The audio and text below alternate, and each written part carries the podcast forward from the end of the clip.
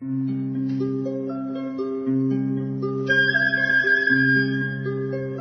رادیو کودکان دنیا خوش آمدید.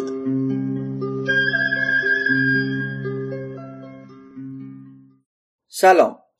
مدتها سازمان های بین المللی و منابع نظری صلح رو نبود جنگ معرفی نمی کنن. اونها از فرهنگ صلح حرف می‌زنن. شرایطی که در اون آزادی، برابری، رفاه و انسان مداری وجود داشته باشه. مؤسسه پژوهشی کودکان دنیا هم از اواخر دهه هفتاد توجه به برنامه های ترویج فرهنگ صلح رو در دستور کار خودش قرار داد. در همین راستا گروه صلح به وجود اومد و بیانیه فرهنگ صلح رو تدوین کرد. در رادیو کودکان دنیا و در یک سلسله برنامه به بررسی مفاد این بیانیه خواهیم پرداخت.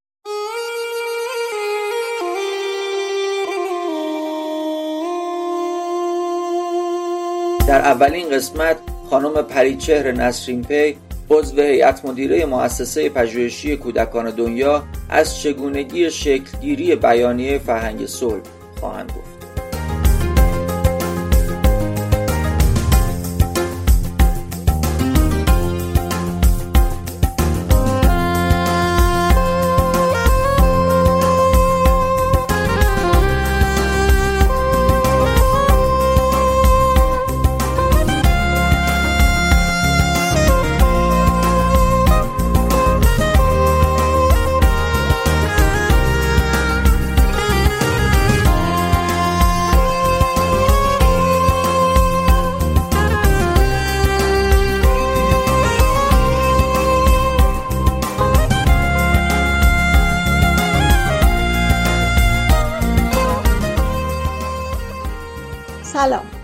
کسانی که با مؤسسه پژوهشی کودکان دنیا آشنا هستند می‌دانند که حدود دو ده است که مؤسسه روی بیانیه فرهنگ صلح به شیوه های مختلف کار کرده و می‌کند.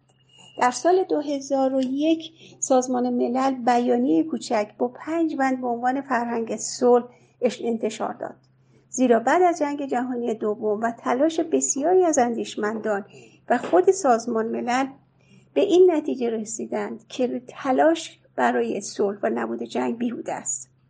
دائم در یک بخش از کره زمین جنگ تمام می شود و صلح برقرار می شود و برعکس در جاهای دیگر مجددا جنگ شروع می شود به همین دلیل به فکر فرهنگ صلح افتادن.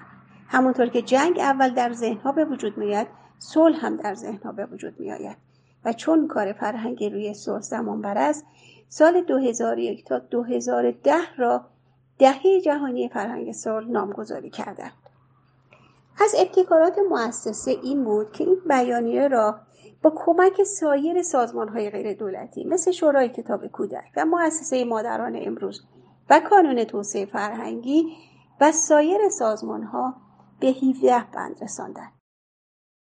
شیوه آموزش و موضوعات آموزشی رو به فرهنگ صلح پیوند دادند تلاش کردم بندهایی از بیانیه رو از تئوری به عمل تبدیل کنم و در این زمینه تلاش های زیادی کردن که از خود کودکان برای اجرای این طرح کمک بگیرن.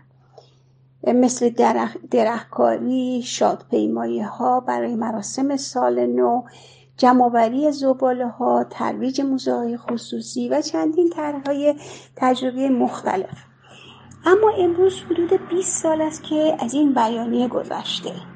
موقعیت کنونی و زندگی کودکان و نوجوانان در کل دنیا عوض شده. حدود دو سال هستش که مؤسسه و گروه فرهنگ صلح به این نتیجه رسیدن که حتما باید بیانیه بازنگری و بازبینی و بازتعریف بشه. چون دیگه خانواده خانواده گذشته نیست. مادر بزرگ ها و پدر بزرگ ها حضورشون اللحاظ کیفی و کمی کم رنگتر شده. مشکلات محیط زیست بیشتر شده. تغییرات اقلیمی عجیب و غریب به وجود اومده. مسائلی که در حال حاضر برای کودکان و آینده اونها مطرح شد در گذشته به این بزرگی نبوده.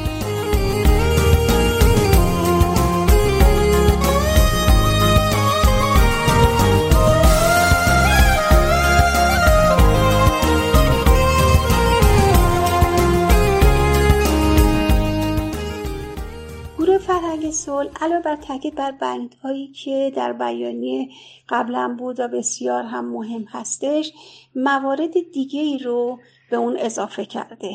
از جمله اقتصاد سبز مصرفگرایی که زیر مجموعه تغییرات اقلیمی است کارآفرینی و کسب و کار فضای مجازی و رسانه همدلی مسئولیت اجتماعی و یا اخلاق و شهروندی. و در پایان باید گفتش که با توجه به اینکه تحولات اخیر سرعت و شتاب علم و تکنولوژی به گونه یک هستش که ما انسان ها از اون عقب افتادیم و تغییرات اقلیمی روز به روز خسارت زیادی به کره زمین و انسان ها می‌زنه مثل آب شدن یخهای قطبی، سیل ها، زلزله ها، آتش های غیر قابل مهار. متاسفانه از نظر اقتصادی هم جامعه جهانی روز به روز به سمت دو قطبی تر شدن حرکت می‌کنه. فاصله بین فقرا و اغنیا بیشتر و بیشتر شده و می‌شود مسائل سلامت بهداشت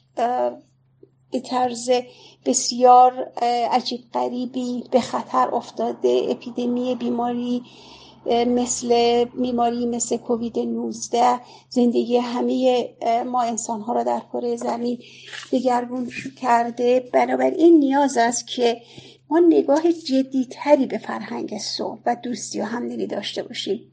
شاید بتونیم که تحولات اخیر رو به نفع بشریت سوق بدیم. پوره فرهنگ صلح با مشارکت همدیگر هر کدوم بندهایی از این بیانیه رو خودشون خدمتون ارائه